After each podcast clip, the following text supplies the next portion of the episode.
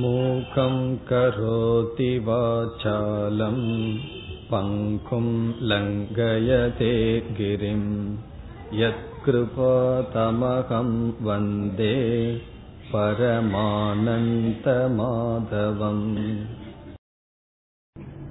இன்று நாம் கீதையினுடைய மூன்றாவது அத்தியாயத்திற்கு விளக்கம் பார்க்க ஆரம்பிக்கின்றோம். சென்ற வகுப்பில் இரண்டாவது அத்தியாயத்தை பார்த்து முடித்தோம். இந்த இரண்டாவது அத்தியாயத்தில் முதலில் குரு சிஷ்யன் அறிமுகப்படுத்தப்பட்டது. அர்ஜுனன் தேரில் அமர்ந்திருக்கும் சுவாமியாக இருந்து பிறகு பகவானுக்கு சிஷ்யனாக மாறுகின்றான். அதைத் தொடர்ந்து பகவான் அர்ஜுனனுடைய மனதில் இருக்கின்ற துயரத்தை நீக்குவதற்காக ஞான யோகம் என்கின்ற சாதனையை கூறுகின்றார். அதாவது ஆத்ம தத்துவத்தை விளக்கினார். ஆத்மாவினுடைய சொரூபம் என்ன? அது என்றும் அழிவதில்லை. ஆகவே பீஷ்மர் துரோணர் இவர்கள் ஆத்மஸ்வரூபம் அழிய மாட்டார்கள் என்றெல்லாம் கூறி ஒரு மனிதனுடைய வாழ்க்கையில் மன துயரத்திலிருந்து நீக்கம் அடைய வேண்டுமென்றால் ஆத்மாவை பற்றிய அறிவை அடைந்தால்தான் முடியும் என்று பகவான் நிரூபித்தார். அதை தொடர்ந்து மூன்றாவதாக கர்மயோகம் என்கின்ற விஷயத்தை அறிமுகப்படுத்தினார். இந்த கர்மயோகத்தினால் ஒருவன் மன தூய்மையை அடைகின்றான். துயரத்திலிருந்து நீங்குகின்ற ஆத்ம ஞானத்தை அடையாத போதிலும் அந்த ஞானத்துக்கு தகுதியை அடைகின்றான் என்று கர்மயோகத்தை அறிமுகப்படுத்தி இறுதியாக ஸ்தித பிரஜ லட்சணம் கூறப்பட்டது. கர்மயோகம் செய்து ஞானத்தை அடைந்து ஞான நிஷ்டை அடைந்தவனுடைய லட்சணம் என்ன என்ற கேட்ட கேள்விக்கு பகவான் தன்னில் தானேயே திருப்தியாக இருப்பவன் என்றெல்லாம் கூறி அந்த கருத்துடன் இரண்டாவது அத்தியாயத்தை முடித்தார். இப்பொழுது நாம் மூன்றாவது அத்தியாயத்திற்குள் செல்ல வேண்டும். இந்த அத்தியாயமானது அர்ஜுனனுடைய கேள்வியுடன் துவங்குகின்றது. முதல் இரண்டு ஸ்லோகத்தில் அர்ஜுனன் கேள்வி ஒன்றை கேட்கின்றான். அர்ஜுனனுடைய கேள்வி என்ன? பகவானுடைய பதில் என்ன? என்று இப்பொழுது பார்ப்போம். அர்ஜுனனுடைய கேள்வி என்னவென்றால் நீங்கள் இரண்டாவது அத்தியாயத்தில் ஞான யோகம் என்கின்ற சாதனையை கூறி அதனால் மோக்ஷத்தை அடைய முடியும் என்று கூறினீர்கள். ஞான யோகம் என்றால் ஆத்மாவை விசாரம் செய்து ஆத்மாவை பற்றிய ஞானத்தை அடைந்து மோக்ஷத்தை அடைதல். இவ்விதம் முதலில் நீங்கள் கூறினீர்கள். பிறகு அர்ஜுனன் பகவானிடம் கூறுகின்றான் இரண்டாவதாக கர்மயோகத்தையும் கூறினீர்கள். கர்மயோகத்தை பற்றி கூறும் பொழுது உன்னுடைய கடமையை செய் யுத்தத்தை நீ செய் என்று என்னிடம் உபதேசம் செய்கிறீர்கள். என்னுடைய இப்பொழுது கடமை எப்படிப்பட்ட கடமையாக இருக்கின்றது? கோரமான யுத்தம் செய்ய வேண்டிய கடமையாக இருக்கின்றது. ஆகவே உங்களுடைய உபதேசத்தில் எனக்கு ஒரு குழப்பம் வருகின்றது. ஞான யோகத்தினால் மோக்ஷம் என்று கூறிவிட்டு பிறகு நீ கர்மயோகத்தை செய் என்று எனக்கு ஏன் உபதேசிக்க வேண்டும்? கர்மயோகத்தினால் மோட்சம் அடைய முடியாது என்றால் என்னை ஏன் கர்மயோகத்தில் ஈடுபடுத்துகிறீர்கள்? இதுதான் அர்ஜுனனுடைய கேள்வி. அதாவது ஒரு ஆசிரியர் ஆறாம் வகுப்பு உயர்ந்தது என்று சொன்னதற்கு பிறகு ஒரு பையனை அழைத்து நீ ஐந்தாம் வகுப்பு படி என்று சொன்னால் அந்த பையன் என்ன கேட்கின்றான்? நீங்கள் ஆறாம் வகுப்பு மேலானது என்று என்னிடம் கூறிவிட்டு என்னை ஏன் ஐந்தாம் வகுப்பை படிக்கச் சொல்கிறீர்கள் என்று அந்த பையன் கேட்பது போல் அர்ஜுனன் கேட்கின்றான். இதற்கு நமக்கு இப்பொழுது பதில் தெரிந்துவிடும். ஒருவனை ஆசிரியர் உயர்ந்தது எது? ஆனால் நீ இதை பின்பற்று என்று சொல்வதிலிருந்து அவன் எதற்கு தகுதியோ அதனுடைய அடிப்படையில் ஆசிரியர் கூறுகின்றார்.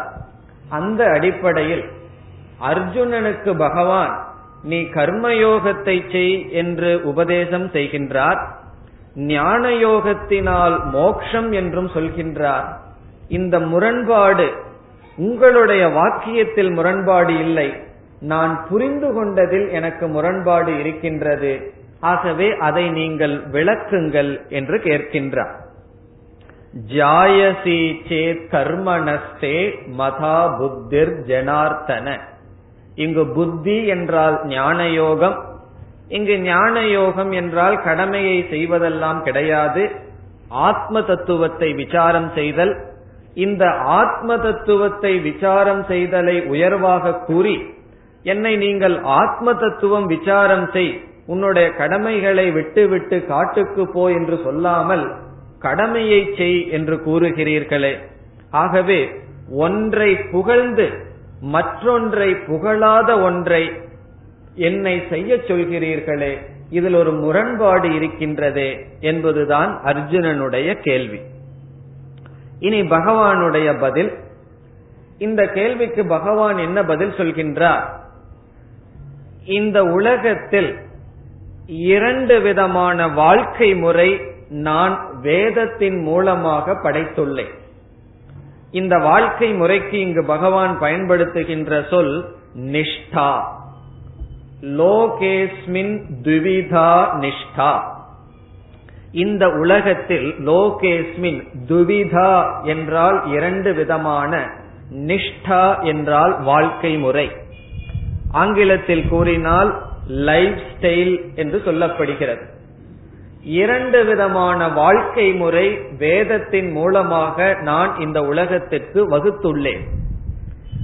அது ஒரு விதமான வாழ்க்கை முறை இல்லற வாழ்க்கை. இனி ஒரு விதமான வாழ்க்கை முறை துறவர வாழ்க்கை. இல்லற வாழ்க்கை துறவர வாழ்க்கை என்று இரண்டு விதமான வாழ்க்கை முறை இந்த உலகத்தில் இருக்கின்றது. மனிதர்கள் இந்த இரண்டு விதமான வாழ்க்கையில் ஏதாவது ஒன்றை தேர்ந்தெடுத்து வாழலாம். இதற்கு இனி ஒரு பொருள் இனி ஒரு சொல் பிரவிற்த்தி மார்க்கக நிவிருத்தி மார்க்கக. பிரவிற்த்தி மார்க்கம் என்றால் இல்லற வாழ்க்கை நிவிருத்தி மார்க்கம் என்றால் சந்நியாச வாழ்க்கை கடமைகளை துறந்துவிட்டு சந்நியாச வாழ்க்கையை மேற்கொள்ளுதல். இந்த இரண்டு விதமான வாழ்க்கை முறை நான் இந்த உலகத்திற்கு வகுத்து கொடுத்துள்ளேன். பிறகு கேள்வி வரலாம் எதற்காக இந்த இரண்டு விதமான வாழ்க்கை வகுக்கப்பட்டது என்றால் கர்மயோகம் செய்வதற்காக இல்லற வாழ்க்கை ஞான யோகம் ஈடுபடுவதற்காக ஞான யோகத்தை மேற்கொள்வதற்காக துறவர வாழ்க்கை அல்லது நிவிருத்தி மார்க்கம் என்று பகவான் கூறுகின்றார். ஆகவே பகவானுடைய பதிலில் இரண்டை பகவான் அறிமுகப்படுத்துகின்றார். ஒன்று வாழ்க்கை முறை இனி ஒன்று சாதனை. இரண்டு விதமான வாழ்க்கை முறை இரண்டு விதமான சாதனை. இரண்டு விதமான வாழ்க்கை முறை என்பது கடமைகளுக்குள் இருப்பது கடமைகளை விட்டு விலகி இருப்பது. இரண்டு விதமான வாழ்க்கை முறை. இங்கு சந்நியாசம் என்றால் கடமைகளை விட்டு நிவிருத்தி மார்க்கம் கடமைகளை விட்டு வாழ்கின்ற வாழ்க்கை. பிரவிற்த்தி மார்க்கம் என்றால் இல்லறத்தில் சமுதாயத்திற்குள் இருந்து பொறுப்புகளை எடுத்துக்கொண்டு வாழ்கின்ற வாழ்க்கை. இந்த சமுதாயத்தில் இருந்து வாழ்பவர்களுக்கு கர்மயோகம் என்ற சாதனை பிறகு சமுதாயத்தை விட்டு வந்தவருக்கு ஞான யோகம் என்கின்ற சாதனை என்று பகவான் இரண்டு சாதனையை சொல்கின்றார். இரண்டு வாழ்க்கை முறை இரண்டு சாதனை. வாழ்க்கை முறைக்கு இங்கு பகவான் பயன்படுத்தும் சொல் நிஷ்டா. இரண்டு நிஷ்டா இரண்டு சாதனைகள். இதில் நாம் புரிந்து கொள்ள வேண்டியது என்னவென்றால் ஒரு மனிதன் மோக்ஷத்தை அடைய வேண்டும் என்றால் இறைவனை அடைய வேண்டும் என்றால் அல்லது வீடு பேற்றை அடைய வேண்டும் என்றால் இந்த இரண்டு சாதனையை பின்பற்றித்தான் ஆக வேண்டும். இந்த இரண்டு விதமான வாழ்க்கை முறையினால் ஒருவன் மோட்சத்தை அடைய முடியாது. இந்த இரண்டு விதமான சாதனையை செய்தால்தான் ஒருவன் மோட்சத்தை அடைவான். ஒரு மனிதன் இல்லற வாழ்க்கையிலேயே இருந்து கொண்டு ஒரு கால் இந்த இரண்டு சாதனையை செய்கின்றான் என்று வைத்துக் கொள்வோம் அந்த இரண்டு சாதனை என்ன? கர்மயோகம் ஞானயோகம். கர்மயோகம் என்ற சாதனையை இல்லறத்தில் செய்கின்றான். பிறகு அவனுடைய பிராரப்த கர்மத்தினால் அவன் பொறுப்பிலிருந்து விட்டு வர முடியவில்லை என்றாலும் இல்லறத்தில் இருந்து கொண்டே அவன் ஞான யோகம் என்ற சாதனையையும் செய்கின்றான். என்றால் பகவான் கூறுகின்றார் அவர்கள் மோக்ஷத்தை வாழ்க்கையினுடைய குறிக்கோளை அடைந்து விடுகிறார்கள். ஆகவே நாம் எந்த வாழ்க்கை வாழ்கின்றோம் என்பது மோட்சத்தை நிர்ணயிக்காது. எப்படி வாழ்கின்றோம்? எந்த சாதனையை செய்கின்றோம் என்பதே மோட்சத்தை நிர்ணயிக்கும். ஒரு மனிதன் இளம் வயதிலேயே இல்லற வாழ்க்கைக்கு செல்லாமல் சந்நியாச வாழ்க்கைக்கு சென்று விடுகின்றான் என்றால் அவன் குரு குலத்திலிருந்து குருவுக்கு சேவை செய்தல் இவைகளெல்லாம் அவனுக்கு கர்மயோகம் ஆகின்றது. பிறகு கர்மயோகத்தினால் தன்னை தூய்மைப்படுத்திக் கொண்ட பின் குருவிடம் பாடத்தை படிக்கின்றான். அது ஞான யோகம் ஆகின்றது. ஆகவே இரண்டு சாதனையையும் அவன் அங்கு செய்கின்றான். பிறகு மோட்சத்தை அடைகின்றான். இல்லறத்து சென்றவர்கள் கர்மயோகம் செய்து பிறகு இல்லறத்திலேயே ஞான யோகம் என்ற சாதனையை செய்தால் அங்கேயே மோட்சத்தை அடைகிறார்கள். ஒரு கால் ஒரு மனிதன் துறவர வாழ்க்கைக்கு சென்று அங்கு கர்மயோக வாழ்க்கையும் செய்யாமல் ஞான யோக வாழ்க்கையும் சாதனையையும் செய்யாமல் இருந்தால் அவர்கள் துறவர வாழ்க்கையினால் மோட்சத்தை அடைய முடியாது. ஆகவே இரண்டு விதமான வாழ்க்கை முறை வகுத்து கொடுத்தாலும் எது நமக்கு மோட்சத்தை கொடுக்கின்றது பலனை கொடுக்கின்றது என்றால் சாதனைகள். கர்மயோக சாதனை ஞான யோக சாதனை. இதுதான் பகவான் முதலில் கொடுக்கின்ற பதில். பிறகு அர்ஜுனனிடம் கூறுகின்றார் கர்மயோக சாதனையை யார் பின்பற்ற வேண்டும்? ஞான யோக சாதனையை யார் பின்பற்ற வேண்டும்? இப்பொழுது அதுதான் கேள்வி. கர்மயோக சாதனையை யார் பின்பற்ற வேண்டும் என்றால் யாருடைய மனதில் அசுத்தி இருக்கின்றதோ அழுக்கு இருக்கின்றதோ அந்த மனதில் உள்ள அழுக்கை நீக்குவதற்காக கர்மயோக வாழ்க்கையானது பகவான் முதலில் கர்மயோகம் என்ற சாதனையை செய்யும்படி கூறுகின்றார். இந்த மனதில் உள்ள அழுக்கு என்றால் என்ன? இப்ப இந்த உடல்ல இருக்கிற அழுக்கு என்றால் என்னன்னு நமக்கு தெரியும். அதே போல நம்முடைய மனசில் இருக்கின்ற அழுக்கு என்பது இந்த உலகத்தின் மீதும் நம்மை சுற்றி இருப்பவர்கள் மீதும் நாம் வைத்துள்ள விருப்பு வெறுப்புகள் தான் மனதில் உள்ள அழுக்கு. எப்பெல்லாம் வேதாந்தத்தில் மனதை தூய்மைப்படுத்த வேண்டும் என்று கூறுகின்றோமோ அப்பெல்லாம் பொருள் மனதில் உள்ள ராகத்வேஷங்களை குறைக்க வேண்டும். ராகம் என்றால் பற்று துவேஷம் என்றால் வெறுப்பு. மனதில் உள்ள விருப்பு வெறுப்புகளை நீக்க வேண்டும். ஒவ்வொரு மனிதனுடைய மனதிலும் விருப்பு வெறுப்புகள் குடிகொண்டு இருக்கின்றது. இந்த மனதுடன் ஞான யோகம் என்ற சாதனையை ஒருவன் செய்ய முடியாது. அல்லது சாஸ்திரம் படித்தால் ஞானமானது ஏற்படாது. ஆகவே மன தூய்மையை அடைய விரும்புபவன் மன தூய்மையை அடைந்துதான் ஆக வேண்டும். அப்படிப்பட்டவர்களுக்கு கர்மயோகம் என்கின்ற சாதனையை பகவான் கூறுகின்றார். பிறகு ஞான யோகம் என்றால் என்ன? ஞான யோகம் என்பது சாஸ்திரத்தை கேட்டல் சாஸ்திரத்தை கேட்ட அறிவை சிந்தித்தல் பிறகு அந்த ஞானத்தில் நிலை பெறுதல். இதையெல்லாம் நாம் பிறகு விளக்கமாக பார்ப்போம். சிரவணம் மனனம் நிதித்தியாசனம் கேட்டல் சிந்தித்தல் தியானித்தல் இந்த மூன்று சாதனையும் ஞான யோகம் என்று சொல்லப்படுகிறது. இப்ப சாஸ்திரத்தினுடைய உபதேசத்தை கேட்கும் பொழுது நமக்கு புரிய வேண்டும் என்றால் நம்முடைய மனதை நாம் தயார் செய்து கொள்ள வேண்டும் நம்மை நாம் தூய்மைப்படுத்த வேண்டும். அதற்காக கர்மயோகம் என்ற உபாயத்தை மார்க்கத்தை முதலில் பகவான் கொடுக்கின்றார். இந்த மூன்றாவது அத்தியாயத்திற்கு பெயரே கர்மயோகம் என்பது. இங்குதான் பகவான் கர்மயோகத்தை பற்றி அதிகமாக விளக்குகின்றார். சென்ற வகுப்பில் பார்த்தோம் கர்மயோகத்தை அறிமுகப்படுத்தினார் இரண்டாவது அத்தியாயத்தில். அதை பகவான் சற்று விளக்குகின்றார் இந்த அத்தியாயத்தில். ஆகவே இன்று நாம் கர்மயோகம் என்றால் என்ன என்று விளக்கமாக பார்க்க இருக்கின்றோம்.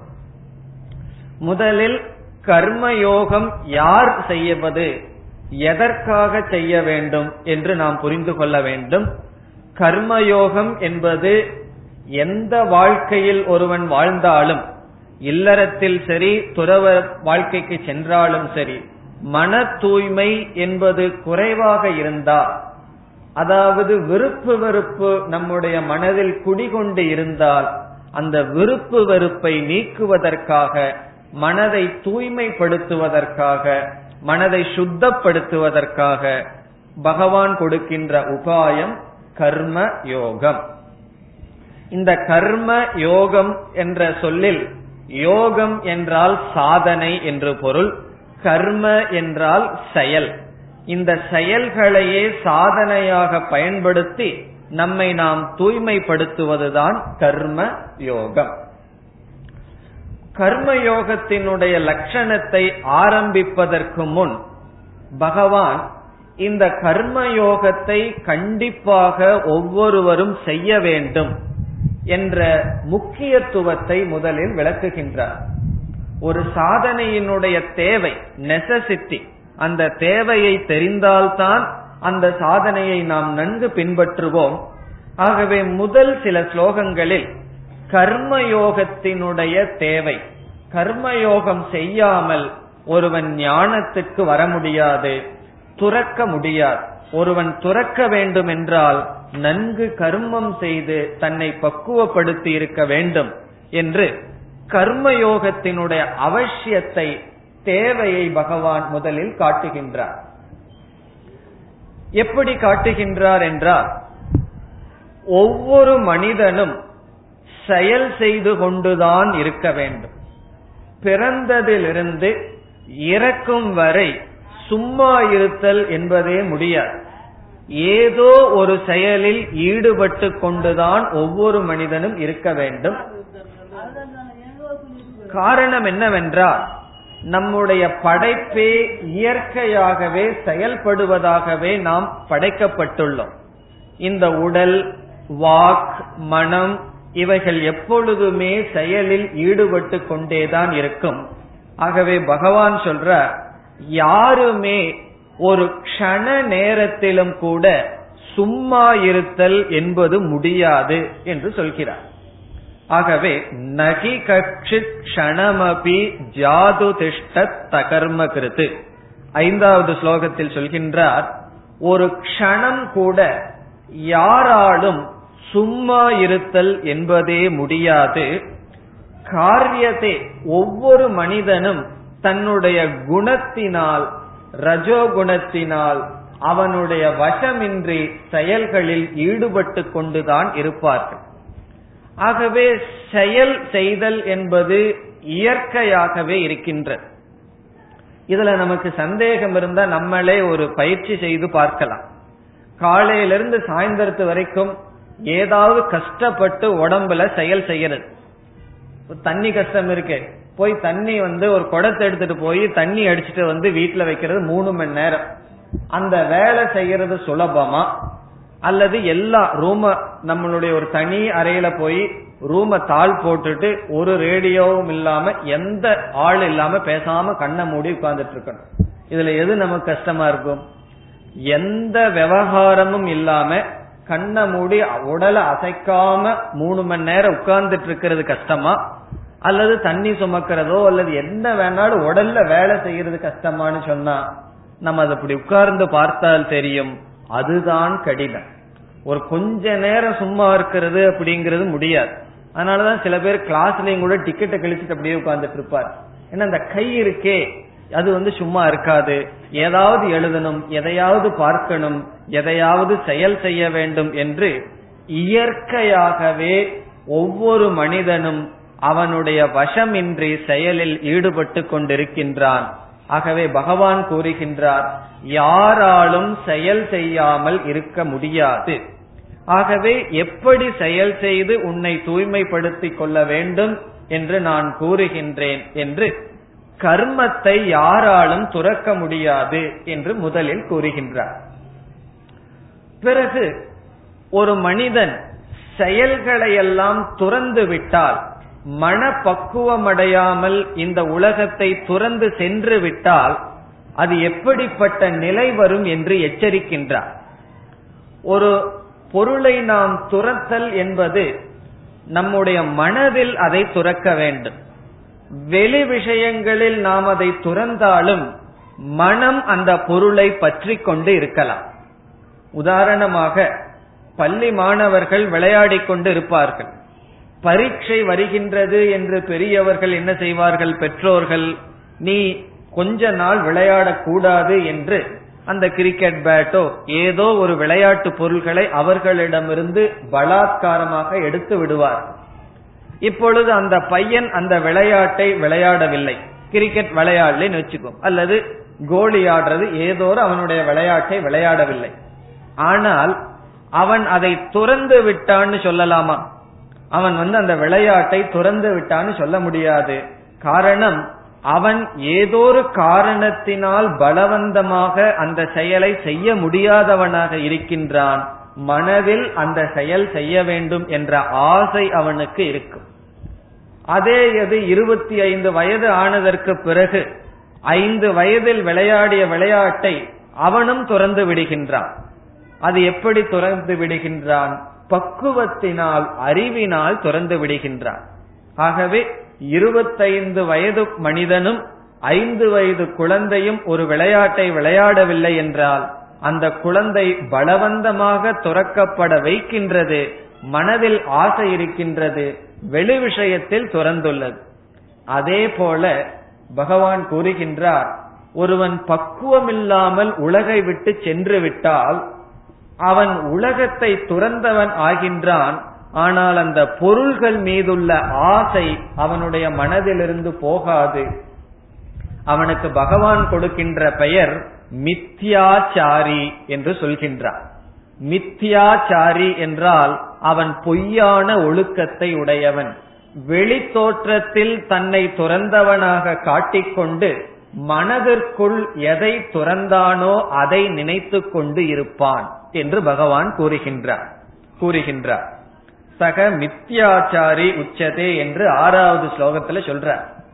இப்படி ஏன் பகவான் சொல்றாருன்னு சொன்னா கர்மயோகம்ங்கிற சாதனை நம்முடைய கடமைகளை ஒழுங்காக செய்து பூர்த்தி செய்யாமல் அறகுறையாக இருந்து இந்த உலகத்தை துறந்து விட்டு வந்தால் அந்த துறவானது நம்மை பக்குவப்படுத்தாது. பிறகு என்னவாகும் என்றால் நாம் எந்த பொருளை துறந்தோமோ அந்த பொருளை பற்றிய எண்ணமும் ஆசையும் மனதில் இருக்கும் வெளி விஷயத்தில் மற்றவர்களுக்கு நாம் துறவியாக இருக்கலாம். இப்ப மற்றவர்களுக்கு நாம் துறந்தவர்கள் நமக்கே நாம் துறந்தவர்களாக இல்லை. ஆகவே அப்படிப்பட்ட மனநிலை வந்துவிடும் அர்ஜுனா என்று வர்ணிக்கின்றார் எச்சரிக்கின்றார் பகவான். நாம் இந்த உலகத்திலும் அப்படி சிலரை பார்க்கலாம். வெளி விஷயத்தில் அவர்கள் மகான்களை போல் காட்டிக்கொள்ளலாம். மனதிற்குள் அவர்களுடைய வாழ்க்கை சரியாக இல்லாமல் இருக்கலாம். காரணம் என்ன? கர்மயோகம் மன தூய்மை என்கின்ற கர்மயோகத்தின் மூலம் மன தூய்மையை அடையாத காரணம். ஆகவே பகவான் சொல்கின்றார் அர்ஜுனா நீ ஞான யோகம் என்ற சாதனைக்கு செல்வதற்கு உனக்கு தகுதி கிடையாது. காரணம் மன தூய்மையை நீ அடைய வேண்டும். ஒரு கால் அர்ஜுனன் போர்க்களத்திலிருந்து சென்று விட்டான் என்று வைத்துக் கொள்வோம். அவன் காட்டுக்கு போயிட்டான்னு வச்சுக்கோம். சந்நியாச வாழ்க்கையை மேற்கொண்டு விட்டால் அவன் அங்கு சென்று பகவானை நினைக்க மாட்டான்.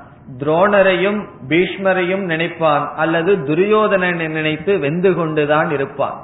ஆகவே விருப்பு வெறுப்பு இல்லாமல் இருப்பவர்கள்தான் கடமைகளை துறந்து செல்ல முடியும் ஞான யோகத்திற்கு வர முடியும். அந்த மனப்பக்குவம் இருக்கும் வரை கர்ம யோகத்தில் ஈடுபட்டுத்தான் ஆக வேண்டும் என்று ஒவ்வொரு மனிதனும் கர்மம் செய்துதான் ஆக வேண்டும். அறகுறையாக கர்மத்தை விட்டு விட்டு சென்றால் அவர்கள் பொய்யொழுக்கம் உடையவர்கள் ஆகி விடுவார்கள் ஆகவே அர்ஜுனா கர்மயோகம் அவசியம் என்று பகவான் கர்மயோகத்தினுடைய தேவையை முதலில் அறிமுகமாக கூறுகின்றார். இனி நாம் இப்பொழுது கர்ம யோகம் என்றால் என்ன என்ற விசாரத்துக்கு வருவோம். கர்ம யோகம் கர்ம யோகம் என்றெல்லாம் நாம் கேட்டு வருகின்றோம். அந்த கர்ம யோகத்தினுடைய இலக்கணம் என்ன? எது கர்ம யோகம் ஒருவன் எப்படி வாழ்ந்தால் அவன் கர்ம யோகியாக இருக்கின்றான் என்பதை இப்பொழுது பார்ப்போம். இங்கு பகவான் எட்டாவது ஸ்லோகத்திலிருந்து கர்ம யோகத்தினுடைய லட்சணத்தை ஆரம்பிக்கின்றார். அவர் முதலில் கூறுகின்றார் நியதம் குரு கர்மத்துவம். இந்த கர்ம யோகத்தையே இவ்விதம் ஆரம்பிக்கின்றார். நியதம் கர்ம குரு. நியதம் என்றால் கடமைகள். உன்னுடைய கடமையை நீ செய் என்று ஆரம்பிக்கின்றார். நியதம் என்றால் செய்துதான் ஆக வேண்டும் என்கின்ற கடமைகளை. அந்த கடமைகளை நீ செய். அப்படி செய்யும் பொழுது எப்படிப்பட்ட பாவனையுடன் உன்னுடைய கடமையை செய்ய வேண்டும் என்பதை ஒன்பதாவது ஸ்லோகத்தில் கூறுகின்றார். முக்த சங்க சமாச்சர. முக்த சங்கக என்றால் பற்று அற்றவனாக கடமையை நீ செய் என்று கர்மயோகத்தினுடைய முதல் படியை பகவான் வைக்கின்றார்.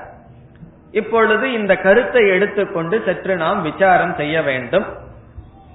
முதலில் பகவான் கர்மயோகத்தினுடைய லட்சணமாக சொல்லுவது ஒவ்வொரு மனிதனும் அவரவர்களுடைய கடமையை பலன் எதிர்பார்க்காமல் செய்ய வேண்டும்.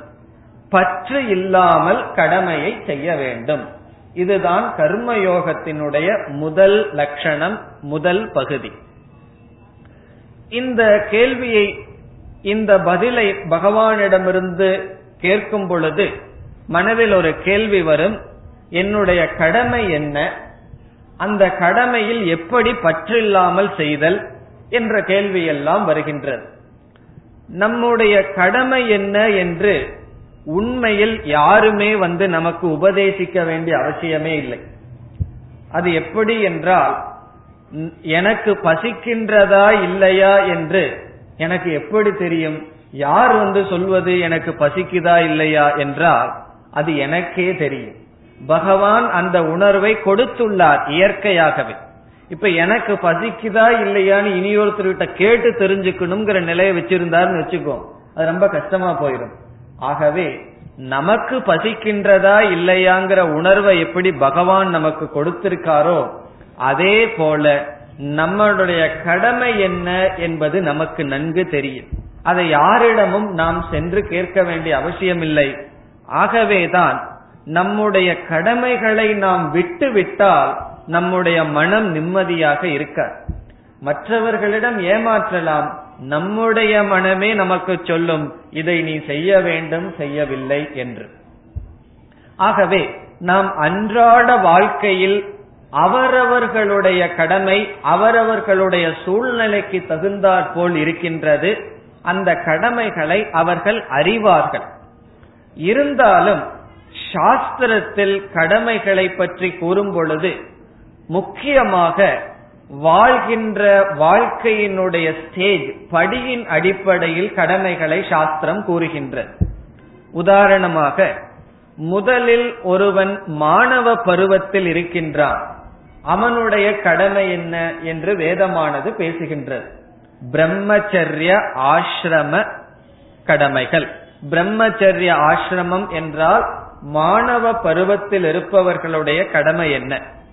இந்த மாணவ பருவத்தில் இருக்கிறது கடமை வந்து ஒரே ஒரு கடமை தான் படிக்கிறது தான் பிறகு பெற்றோர்களுடைய சொல்லை கேட்பதுதான். அதை தவிர அவர்களுக்கு வேறு ஒரு கடமையும் கிடையாது. ஒரு பொறுப்பையும் எடுத்துக்கொள்ள கூடாது பிறகு இரண்டாவதாக இல்லறத்தில் இருப்பவர்களுடைய கடமை என்ன என்று சாஸ்திரம் பேசுகின்றது. இந்த இல்லறத்திலேயே இருந்து வாழ்க்கையை முடிக்க வேண்டும் என்பது வேதத்தினுடைய பார்வை அல்ல சில வருடங்கள் இல்லறத்தில் இருந்துவிட்டு பிறகு இல்லறத்தை நாம் துறந்து விட வேண்டும். அது மூன்றாவது நிலை வானப்பிரஸ்த ஆசிரமம். முதல்ல பிரம்மச்சரிய ஆசிரமம் பிறகு கிரகஸ்த ஆசிரமம் மூன்றாவது வானப்பிரஸ்த ஆசிரமம். இந்த வானப்பிரஸ்த ஆசிரமம் என்பது கடமைகளை எல்லாம் சற்று துறந்து வருவது. கடைசி ஆசிரமம் தான் சந்நியாச ஆசிரமம். சந்நியாச ஆசிரமம் என்பது ஞான யோகத்திற்காகவே இருப்பது. இப்ப இப்பொழுது இப்படிப்பட்ட படிகள் இல்லாவிட்டாலும் இப்போ ஒவ்வொருவருக்கும் இந்தந்த ஆசிரமங்கள்ல விவஸ்தை இந்த காலத்தில் இல்லாவிட்டால் ரிட்டையர்மெண்ட் கவர்மெண்டே கொடுத்து விடுகிறார்கள். நீ வந்து இருந்து பணியாற்றியது போதும் என்று ஓய்வு கொடுத்து விடுகிறார்கள். அது வானப்பிரஸ்த ஆசிரமம். பிறகு சந்நியாச ஆசிரமம் என்று ஒன்று இல்லாவிட்டாலும் வானப்பிரஸ்த ஆசிரமத்திலிருந்தே ஒருவர் ஞான யோகத்தை செய்யும் பொழுது அந்நியாச ஆசிரமத்தினுடைய கடமையை செய்கிறார்கள். ஒவ்வொரு ஆசிரமத்தில் ஆசிரமம் என்றால் வாழ்க்கை முறை.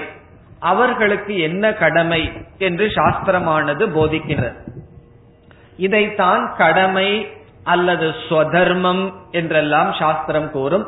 தமிழ்ல கடமைன்னு சொல்றோம். சமஸ்கிருதத்தில் ஸ்வதர்மம் என்று சொல்லப்படுகிறது. ஆகவே ஸ்வதர்மம் என்றால் எந்த நிலையில் நாம் இருக்கின்றோமோ அந்த கடமைகளை நாம் செய்த.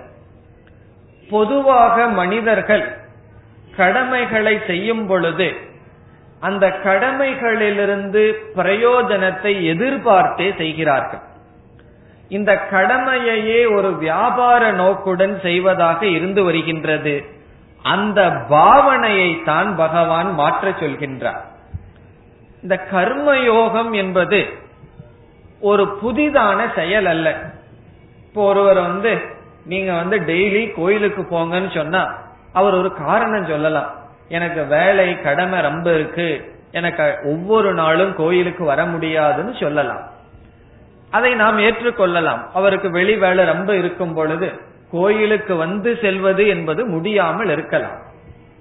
ஆனால் யாராவது ஒருவர் எனக்கு கர்ம யோகம் செய்யறதுக்கு நேரம் இல்லைன்னு சொல்லவே முடியாது. காரணம் என்னவென்றால் கர்ம யோகம்ங்கிறது ஒரு தனியான செயல் அல்ல. இப்ப கோயிலுக்கு வர்றதுங்கிறது நாம் அன்றாட செய்து வருகின்ற கடமைகளுக்கு அப்பாற்பட்ட செயல். ஆகவே அதற்குன்னு காலத்தை ஒதுக்கணும். ஆனா கர்ம யோகத்துக்குன்னு தனி காலத்தை ஒதுக்க வேண்டிய அவசியம் இல்லை நாம் செய்கின்ற கடமைகளையே சரியான பாவனையுடன் செய்தால் கர்மயோகம் ஆகவே கர்மயோகம் என்பது நம்முடைய கடமைகளை செய்ய வேண்டிய பாவனையுடன் செய்தல். பாவனைன்னு சொன்னா அந்த கர்மயோகத்தை செய்யும் பொழுது எப்படிப்பட்ட எண்ணத்துடன் செய்கின்றோம் எப்படிப்பட்ட எதிர்பார்ப்புடன் செய்கின்றோமோ அதுவே கர்மயோகம் ஆகின்றது. ஆகவே சாதாரணமாக கடமைகளில் பலனை எதிர்பார்த்து செய்கின்ற மனிதனிடம் பகவான் பலனை எதிர்பார்க்காமல் நீ உன்னுடைய கடமையை செய்ய வேண்டும் என்று கூறுகின்றார். பிறகு சில கடமைகள் நமக்கு செய்யறதுக்கு ரொம்ப சந்தோஷமா இருக்கு. சில கடமைகள் வந்து நமக்கு செய்யறதுக்கு ரொம்ப கஷ்டமா இருக்கு. உதாரணமாக ஒரு தந்தை வந்து ஒரு பதினைந்து வயது மகனை அழைத்து நீ வந்து உன்னுடைய யாரோ வீட்டுக்கு உறவினர் வந்திருக்கான். அவர்களை அழைத்து கொண்டு சினிமாவுக்கு கூட்டிட்டு போயிட்டு வான்னு சொல்ற அப்ப மகன் என்ன சொல்லுவான்? அப்பா சொன்ன வேத நான் கண்டிப்பா கேட்பேன்னு ரொம்ப சந்தோஷமா கேட்பான். கேட்பான். காரணம் என்ன? பெற்றோர் சொல்றத மகன் கேட்கறது கடமை. இப்ப அப்பா சொல்றத நான் கேட்டதுன்னு சொல்லி சந்தோஷமா செய்வான். அதே பதினைந்து மகன் வயதுடைய மகனிடம் தாத்தாவை ஹாஸ்பிட்டல கூட்டிட்டு போயிட்டு வா அப்படின்னு சொல்றாருன்னு வச்சுக்கோ. அவன் என்ன சொல்லுவான்? இல்ல இப்பதான் எனக்கு படிக்கணும் ஹோம்ஒர்க் இருக்குன்னு சொல்லுவான். அவனுக்கு படிக்கிறது இருக்கோ இல்லையோ அந்த கடமை அவனுக்கு விருப்பம் இல்லை ஆகவே நம்முடைய வாழ்க்கையில பார்த்தோம் சொன்னா சில கடமைகள் செய்யறதுக்கு நமக்கு விருப்பமா இருக்கு. சில கடமைகள் அது தலையெழுத்தேன்னு சொல்லி கொண்டு செய்வார்கள். இயற்கையாக விருப்பம் இல்லை ஆகவே இங்க பகவான் சொல்றார் கர்மயோகம்னு சொன்னா உன்னுடைய கடமையை செய்கின்ற விஷயத்தில் விருப்பு வெறுப்பை காட்டக்கூடாது. உனக்கு அந்த கடமை விருப்பம் இருக்கோ விருப்பம் இல்லையோ அது உன்னுடைய கடமையாக வந்தால் செய்துதான் ஆக வேண்டும். ஆகவே கடமையை சரியான பாவனையுடன் செய்வது கர்மயோகம் என்று பார்த்தோம். இது கர்மயோகத்தினுடைய முதல் அங்கம். பல படிகளை பார்க்க போறோம். இதுல கர்மயோகத்தினுடைய முதல் பகுதி நம்முடைய கடமையை குறித்த உபதேசம். நம்முடைய கடமைகளில் சில கடமைகள் நமக்கு விருப்பமாக இருக்கலாம் சில கடமைகள் நமக்கு விருப்பம் இல்லாமல் இருக்கலாம். அந்த இடத்தில் கர்மயோகம் என்றால் எனக்கு விருப்பம் இருக்கின்றதோ இல்லையோ இது என்னுடைய கடமையாக வந்தால் நான் செய்துதான் தீருவேன் என்று விருப்பு வெறுப்பு இல்லாமல் சமமான பாவனையுடன் நம்முடைய கடமையை செய்தல். அப்படி ஒருவர் செய்தால் அவர் கர்மயோகம் செய்கின்றார். புதிதாக அல்ல நம்ம காலையில எழுந்திருக்கிறதிலிருந்து பல்லு விளக்கிறது முதல் கொண்டு தூங்குற வரைக்கும் நாம் செய்கின்ற அன்றாட செயலில் நமக்கு விருப்பு வெறுப்பு இல்லாமல் எதை செய்ய வேண்டுமோ அதை செய்தல் எதை செய்ய விரும்புகின்றேனோ அதை செய்யாமல் இருத்தல். இப்ப சில சமயங்கள்ல ரெண்டும் சேர்ந்து வரும். நான் எதை செய்ய விரும்புகின்றேனோ எதை செய்ய வேண்டுமோ ரெண்டு சேர்ந்து வந்துட்டா சந்தோஷம். ஆனா எல்லா நேரத்திலயும் அப்படி சேர்ந்து இருக்கணுங்கிற அவசியம் இல்லை. மாணவனுக்கு வந்து எப்ப பார்த்தாலும் டிவி பார்த்துட்டு இருக்கலாம்னு ஆசை இருக்கத்தான் செய்யும். ஆனால் கடமை என்றால் எனக்கு விருப்பம் இருக்கின்றதோ இல்லையோ இது செய்ய வேண்டும் என்றால் நான் செய்கின்றேன். இப்ப கர்மயோகத்தில் முதல் பாவனை கடமைகளுக்குள் விருப்பு வெறுப்பை காட்டக்கூடாது. அதை தியாகம் செய்து கடமைகளை செய்ய வேண்டும். இனி இரண்டாவது பாவனை. பாவனைன்னு சொன்ன ஆட்டிடியூட் கர்மயோகம் செய்யும் பொழுது எப்படிப்பட்ட உணர்வுடன் செய்ய வேண்டும். விருப்பு வெறுப்பை துறந்து கடமையை செய்தல் முதல் பகுதி. இரண்டாவது நம்முடைய கடமைகளிலிருந்து நாம் பிரயோஜனத்தை எதிர்பார்க்க கூடாதுன்னு பகவான் சொல்றார். இப்படி சொன்ன உடனே நமக்கு சந்தேகம் வரும். பிரயோஜனத்தை எதிர்பார்க்காம யாராவது ஏதாவது ஒரு செயல் செய்ய முடியுமா? ஒரு மூடனும் கூட ஏதாவது ஒரு செயல் செய்யணும்னா பிரயோஜனத்தை எதிர்பார்த்து தானே செய்வான். இப்ப பகவானே அர்ஜுனனுக்கு உபதேசம் பண்றார். அர்ஜுனனுக்கு புரிஞ்சா புரியட்டும் புரியாட்டி போகட்டும்னு பலனை எதிர்பார்க்காமையா செய்யற? பலனை எதிர்பார்த்து தானே செய்ய முடியும். நம்ம சாப்பிடுறோம் வயிறு நம்புனா நம்பிட்டு இல்லைனா போட்டுன்னு நினைச்சிட்டா சாப்பிடுறோம். நாம் ஒவ்வொரு செயலிலும் பலனை எதிர்பார்த்து தானே செய்கின்றோம். பலனை எதிர்பார்த்து செய்யாமல் பலனை எதிர்பார்க்காமல் எந்த செயலும் செய்வதில்லையே என்றால் இந்த இடத்துல பகவான் சொல்ற கருத்தை நன்கு புரிந்து கொள்ள வேண்டும். இல்லைன்னா பலர் வந்து கர்மயோகப்படி எல்லாம் இந்த காலத்துல வாழ முடியாதுன்னு சொல்லி விடுவார்கள். பிரயோஜனம் எதிர்பார்க்காம அதெல்லாம் எப்படி செய்யறது என்று தெரியாமல் கூறி விடுவார்கள். இங்கு பகவான் கர்ம யோகத்தில் கடமை என்ற விஷயத்தில் பலனை எதிர்பார்க்க கூடாதுன்னு சொல்லும் பொழுது என்ன சொல்கின்றார் என்று நுணுக்கமாக புரிந்து கொள்ள வேண்டும். அது ஒரு உதாரணத்துடன் இப்பொழுது பார்ப்போம். இப்போ ஒரு தந்தையினுடைய கடமை மகனுக்கு அறிவை கொடுப்பது நல்ல கலாச்சாரத்தை கொடுப்பது பண்பாட்டை கொடுப்பது அவனை நன்கு அவனை வளர்த்தி வருவது தந்தையினுடைய கடமை. இப்ப இங்க பகவான் என்ன சொல்ற நீ உன்னுடைய கடமையை செய் பலனை எதிர்பார்க்காது. இப்ப தந்தையானவர் தன்னுடைய கடமையை செய்து முடிக்கிறார். இப்ப அவருக்கு ஒரு மகன் இருக்கின்றான். அந்த மகனுக்கு நல்ல அறிவை கொடுக்கிறார். அவர் மிக கஷ்டப்பட்டு உழைச்சு அவனை படிக்க வைக்கின்றார். அவனுக்கு அந்த மகனுக்கு செய்ய வேண்டியதெல்லாம் செய்துட்டார்.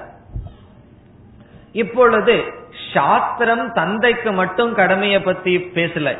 அந்த மகனுக்கும் சாஸ்திரம் விதிக்கின்றது. உன்னுடைய பெற்றோருக்கு உனக்கு கடமை இருக்கின்றது. நீ யாரிடமிருந்து ஒரு பிரயோஜனத்தை அடைந்தாயோ அவருக்கு நீ திருப்பி செய்ய வேண்டும். அவருடைய சொற்படி கேட்க வேண்டும். அவருடைய வாழ்க்கையை நீ பாதுகாக்க வேண்டும் என்றெல்லாம் மகனுக்கும் சாஸ்திரம் கடமையை விதிக்கின்றது. அது மகனுக்கே தெரியும். ஆகவே தந்தைக்கு என்ன கடமை? மகனை வளர்த்துதல். மகனுக்கு என்ன கடமை? தந்தையை பாதுகாத்தல் வயதான காலத்தில். இந்த இரண்டும் சாஸ்திரமானது இருவருக்கும் விதிக்கின்றது. இப்பொழுது தந்தை இருக்கின்றார். அவர் அவருடைய கடமையை செய்து முடித்து விட்டார். அவருடைய கடமையை செய்து முடித்ததனால் இவர் கடமையிலிருந்து பயனை அடைந்தது யார்? அவருடைய மகன். அந்த அவருடைய மகனிடம் இவருக்கு ஒரு உரிமை வருகின்றது. இதைத்தான் ஆங்கிலத்தில் டியூட்டிஸ் அண்ட் ரைட்ஸ் என்று சொல்வார்கள். ரைட்னு சொன்னா உரிமை டியூட்டின்னு சொன்னா கடமை. இப்ப நான் என்னுடைய கடமையை ஒருவர் ஒரு இடத்துல செய்து முடித்தால் என்னுடைய கடமையை செய்ததனால் யார் பலனை அனுபவிக்கிறார்களோ அவர்களுடைய கடமை என்னவென்றால் அந்த பலனு எனக்கு திருப்பி செய்தல். அது எனக்கு என்னாகின்றது? எனக்கு உரிமையாகின்றது? அவனுக்கு கடமையாகின்றது. ஆகவே மகனுடைய கடமை தந்தைக்கு பாதுகாப்பை கொடுத்தல் தந்தையை பாதுகாத்தல் வயதான காலத்தில். பிறகு மகனுடைய உரிமை என்ன? தந்தையிடமிருந்து அறிவை பெறுதல் இவன் சிறிய காலத்தில். அதே போல தந்தையினுடைய கடமை என்னவென்றால் மகனுக்கு பாதுகாத்தல் மகனுக்கு அறிவை கொடுத்தல் உரிமை என்னவென்றால் மகனிடமிருந்து பிரயோஜனத்தை பெறுதல். இப்பொழுது இதே போல ஒரு ஆபீஸ்ல நம்ம வேலை செய்யறோம். ஒரு ஆபீஸ்ல போய் வேலை செய்யும் பொழுது நம்முடைய கடமை அதற்காக உழைத்தல் நம்முடைய உரிமை என்ன? சம்பளத்தை வாங்குதல். ஆகவே நம்முடைய உழைப்பை கொடுக்கும் பொழுது அந்த உழைப்பினால் பயன்பட்டவர்களிடம் உரிமை நமக்கு வருகின்றது. ஆகவே இந்த உலகமே கடமை உரிமை டியூட்டிஸ் அண்ட் ரைட்ஸ் என்று சேர்ந்தே இருக்கின்றது. சாதாரணமாக மனிதர்கள் எப்படி கடமையை செய்கிறார்கள் என்றால் கடமையை செய்யணுங்கிற எண்ணத்தில் இல்லாமல் இந்த கடமையை செய்வதனால் எனக்கு உரிமை வருமா என்று முதலில் பார்க்கிறார்கள். எனக்கு உரிமை வர்றதா இருந்தா நான் கடமையை செய்யறேன்.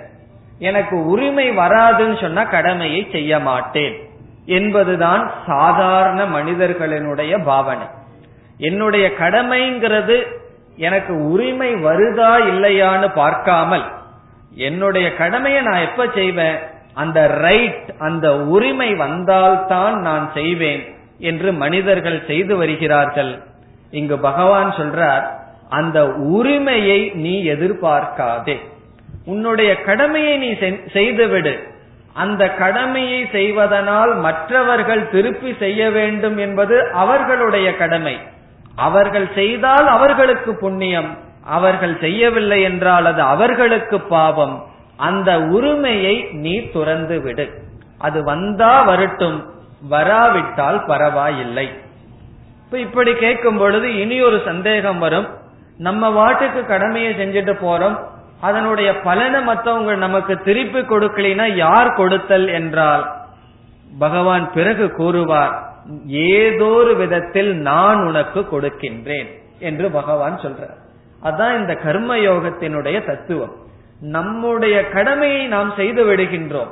அதை மற்றவர்கள் புரிந்து கொண்டு திருப்பி செய்யவில்லை என்றால் அது அவர்களுடைய பிரச்சனை. அது உன்னுடைய பிரச்சனை அல்ல. நீ எதையும் அவர்களிடம் எதிர்பார்க்காதே. நீ என்னிடம் இருந்து எதிர்பார் அவர்கள் மூலமாக வேறு யாரோர் மூலமாக உன்னுடைய உரிமை என்னிடமிருந்து உனக்கு கிடைக்கும். ஆகவே இந்த உரிமையை எதிர்பார்க்காமல் நீ உன்னுடைய கடமையை செய். இதுதான் கர்மயோகத்தினுடைய முதல் பகுதி.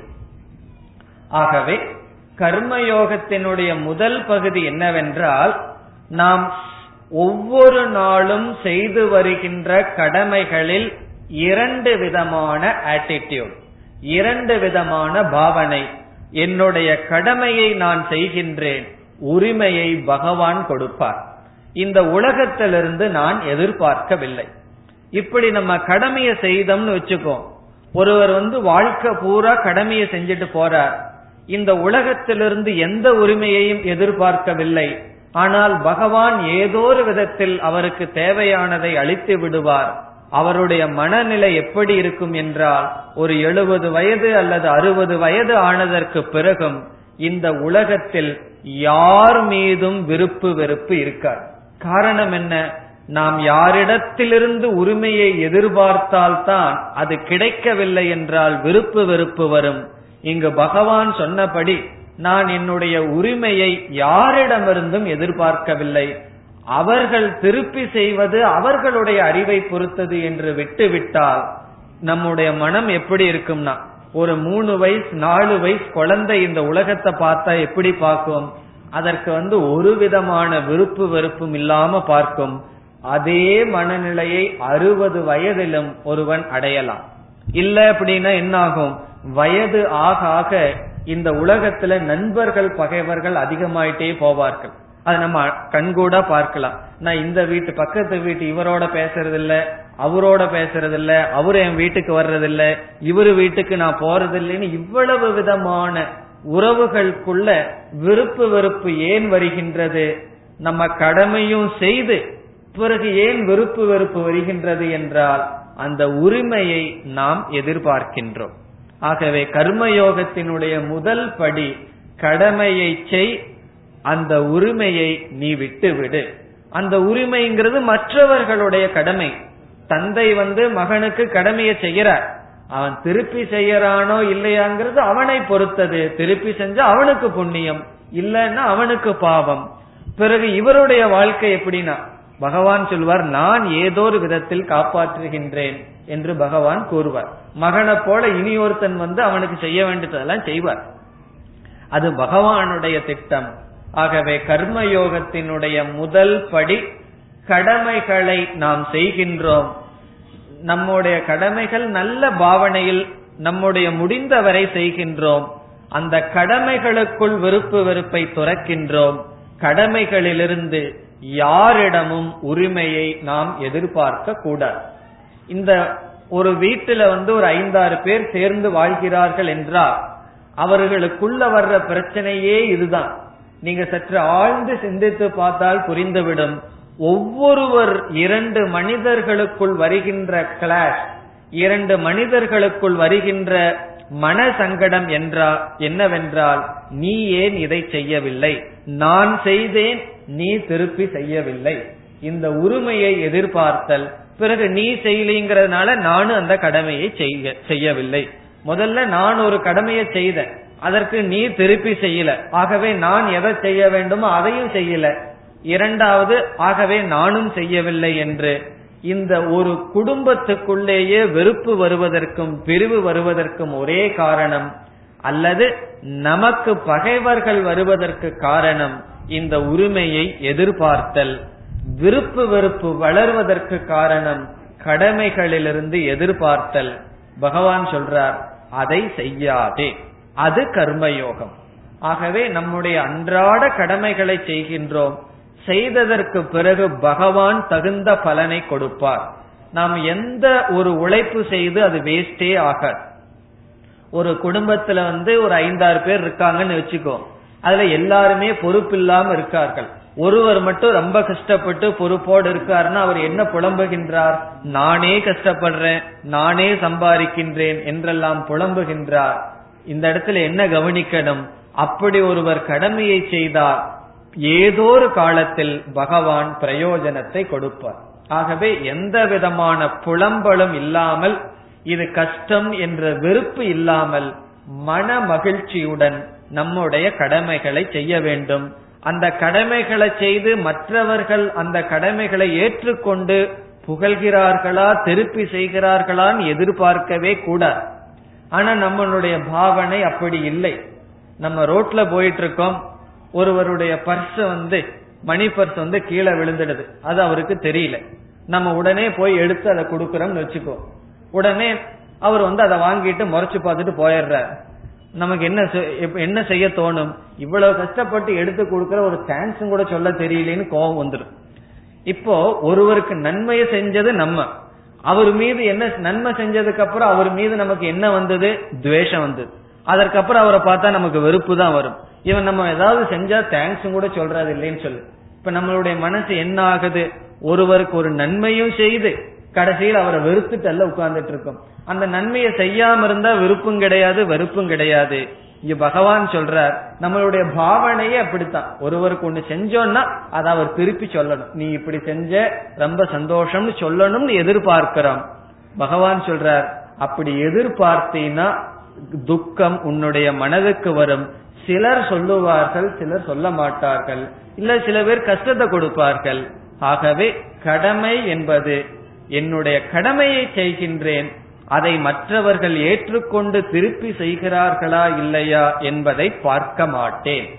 இதுதான் கர்மயோகத்தினுடைய முதல் படி. இதைத்தான் பகவான் ஆரம்பிக்கின்றார். நியதம் குரு கர்மத்துவம். உன்னுடைய கடமையை நீ செய். பிறகு இரண்டாவது ஒன்பதாவது ஸ்லோகத்தில் கூறுகின்றார் முக்த சங்கக. முக்த சங்கக என்றால் அந்த கடமையினுடைய பலனை விட்டுவிடு. இப்ப கடமையினுடைய பலனை விட்டு விடுன்னு சொன்னா ஒரு செயல் செய்யறேன் அந்த செயல்ல இருந்து பிரயோஜனம் எனக்கு வரல அப்படின்னு சொன்னா எப்படியோ செய்யலாமேன்னு தோணலாம். இந்த கவர்மெண்ட் ஆபீஸ்ல வேலை செய்யற மாதிரி. அதை செய்யறதுனால ஒரு பிரயோஜனம் இல்லைன்னா சில பேர் எப்படி செய்வார்கள்? ஏதோ செய்வோம். அதனால என்ன பிரயோஜனம் எனக்கு வருது என்று நினைப்பார்கள். உடனே பகவான் சொல்றார் சமாச்சர. சமாச்சரன நன்கு அதை செய். நீ பிரயோஜனம் வராதுன்னு சொல்லி விருப்பம் இல்லாமல் அறகுறையாக செய்யாதே. பலனையும் விட்டுவிடு. நல்ல முறையில் உன்னுடைய கடமையை செய்.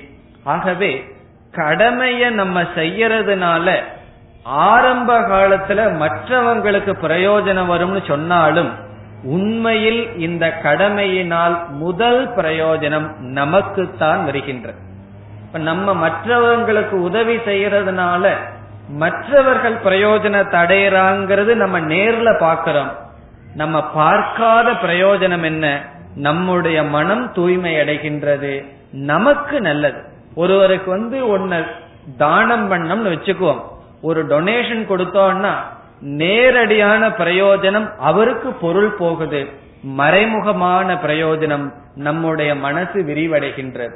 ஆகவே கடமையை செய்வதனால் பிரயோஜனம் நமக்கு வர வேண்டும் என்றால் எந்த பலனையும் எதிர்பார்க்க கூட இதத்தான் இங்க பகவான் சொல்ற இப்படிப்பட்ட பாவனையில் செய்கின்ற செயலை தவிர மற்ற செயல்கள் ஒருவனை பந்தப்படுத்தும் என்று சொல்றார். யக்ஞார்த்தாத் கர்மணோன்யத்ர லோகோயம் கர்ம பந்தனக இந்த உலகத்தில் இருக்கின்ற செயல்களெல்லாம் நம்மை பந்தப்படுத்தும் சொல்ற எப்பொழுது? இந்த கர்மயோகம் என்கின்ற பாவனையில் செய்யாமல் நீ செயலை செய்து வந்தால் இந்த உலகத்தில் இருந்து வந்தால் இந்த உலகமானது உன்னை பந்தப்படுத்தும். உன்னை பந்தப்படுத்தும்னா என்ன பொருள்? மனசுல விருப்பு வெறுப்புகளை எல்லாம் அதிகப்படுத்திட்டே போகும். ஆகவே நமக்கு வயது ஆக ஆக என்ன ஆகும் தெரியுமோ? உடல்ல இருக்கின்ற பலம் ஹீனமாயிட்டு வரும். மனசானது பழுவாயிட்டே வரும். பத்து பேர்த்து மீது வெறுப்பு நம்ம மனசுல இருந்தது அப்படின்னா பத்து கிலோ வெயிட் மனசுல இருக்கிற மாதிரி. யாரு மீதும் நமக்கு வெறுப்பு இல்லை அப்படின்னு சொன்னா அதுதான் மிக மிக லைட் அதாவது வெயிட் பாரம் இல்லாத மனம். இந்த பாரம் இல்லாத மனம் நமக்கு வர வேண்டும் சொன்னா பாரமில்லாத மனசை நம்ம வச்சிருக்கணும்னு சொன்னா பகவான் சொல்றார் கர்மயோக வாழ்க்கையை வாழ வேண்டும். இது கர்மயோகத்தினுடைய முதல் கருத்து. கடமையினுடைய அடிப்படையில் எப்படி கடமையை செய்தால் அது கர்மயோகம்? இனி இரண்டாவது கருத்துக்கு வருவோம். இப்ப நம்ம செய்கின்ற வாழ்க்கையில செய்கின்ற செயல்கள் கடமைகள். கடமைகளினுடைய அடிப்படையில பகவான் சொல்லிட்டார். இனி இரண்டாவது விதம் என்னவென்றால் சில செயல்கள் எல்லாம் நம்ம வாழ்க்கையில செய்யறோம். அவைகளெல்லாம் நமக்கு கடமைகள் அல்ல. ஒரு இன்பத்துக்காக செய்யறோம். ஆசைப்பட்டு செய்யறோம். ஒருவர் வந்து சினிமாவுக்கு போறாருன்னு வச்சுக்கோ. அது என்ன கடமையா அவருக்கு அது அவருடைய கடமை அல்ல. ஆசையினால் ஒரு மகிழ்ச்சிக்காக இன்பத்துக்காக செல்லுதல். அந்த செயல்களை எல்லாம் சாஸ்திரம் காமிய கர்ம என்று சொல்கின்ற இப்ப முதல்ல நம்ம செய்யற செயல்கள் எல்லாம் சொதர்மம்னு சொல்லுது. பிறகு சில செயல்கள் நம்முடைய கடமை அல்ல. நம்ம ஒரு இன்பத்துக்காகவோ மகிழ்ச்சிக்காகவோ செய்கின்றோம். அப்படிப்பட்ட செயல்களுக்கெல்லாம் காமிய கர்ம. காமிய கர்ம என்றால் ஆசை வசப்பட்டு ஆசையில் செய்யப்படுகின்ற செயல்கள். இந்த காமிய கர்மம் எப்படி இருக்க வேண்டும்? அதில் நம்முடைய பாவனை எப்படி இருக்க வேண்டும்? என்பது இரண்டாவது படிக்கு வருகின்றோம்.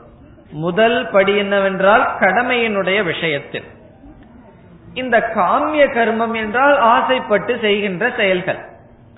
இந்த ஆசைப்பட்டு செய்கின்ற செயல்களை நீ ஆசைப்படாமல் செய்ய வேண்டும்னு பகவான் உபதேசிக்க முடியாது. காரணம் என்ன? ஆசை இல்லைன்னா அந்த செயலை நம்ம எதற்கு செய்யறோம்? ஆகவே இந்த செயலினுடைய செயலுக்கு காரணமே ஆசைதான். இந்த ஆசைப்பட்டு ஆசையில் தூண்டப்பட்டு பல செயல்களை செய்து வருகின்றோம். அந்த செயல்களை செய்யலாமா கூடாதா என்றால் ஆரம்ப காலத்தில் அப்படிப்பட்ட செயல்கள் செய்யலாம் என்றே பகவான் ஏற்றுக்கொள்கின்றார். காரணம் என்ன? மனதில் இருக்கின்ற ஆசை போறதுக்கு தானே கர்மயோகத்தை சொல்ற. நீ ஆசையை வச்சுக்க கூடாதுன்னு உபதேசிக்க முடியாது.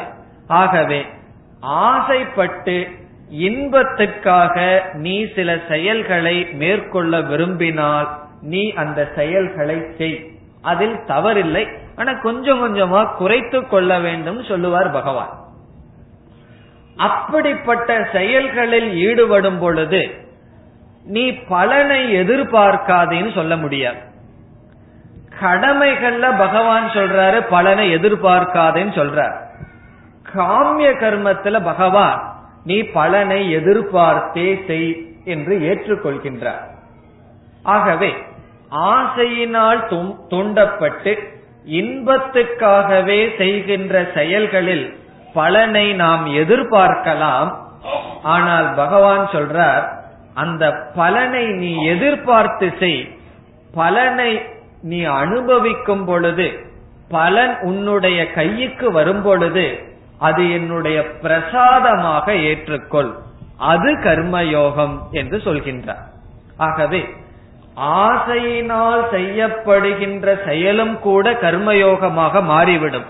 எப்பொழுது அந்த பலனை நாம் பகவானுடைய பிரசாதமாக ஏற்றுக்கொள்ளும் பொழுது. நம்ம வந்து ஆசையினால சாப்பிடுறோம். சாதாரணமா சாப்பிட்டா அது வந்து போக பொருள் அதையே பகவானுக்கு நெய்வைத்தியம் பண்ணி சாப்பிட்டா அது என்ன? அது பிரசாதம். இந்த சக்கரை பொங்கல்ங்கிறது என்ன? அதுவும் ஒரு இனிப்பு பதார்த்தம் தான். லட்டு ஜிலேபி போல. பிறகு அதை மட்டும் நம்ம பிரசாதம்னு சொல்றோம். அதனுடைய அர்த்தம் என்ன? பகவானுக்கு சமர்ப்பிக்கப்பட்டு பகவானிடம் வருகின்றது என்ற பாவனையில் செய்தால் அது பிரசாதம். அதுவும் கர்மயோகம்னு சொல்ற. இப்ப கர்மயோகத்தினுடைய இரண்டாவது பகுதி ஆசையில் செய்யப்பட்ட செயலும் கூட இறைவனுடைய பிரசாத புத்தியுடன் ஏற்றுக்கொள் என்று சொல்கின்றார்.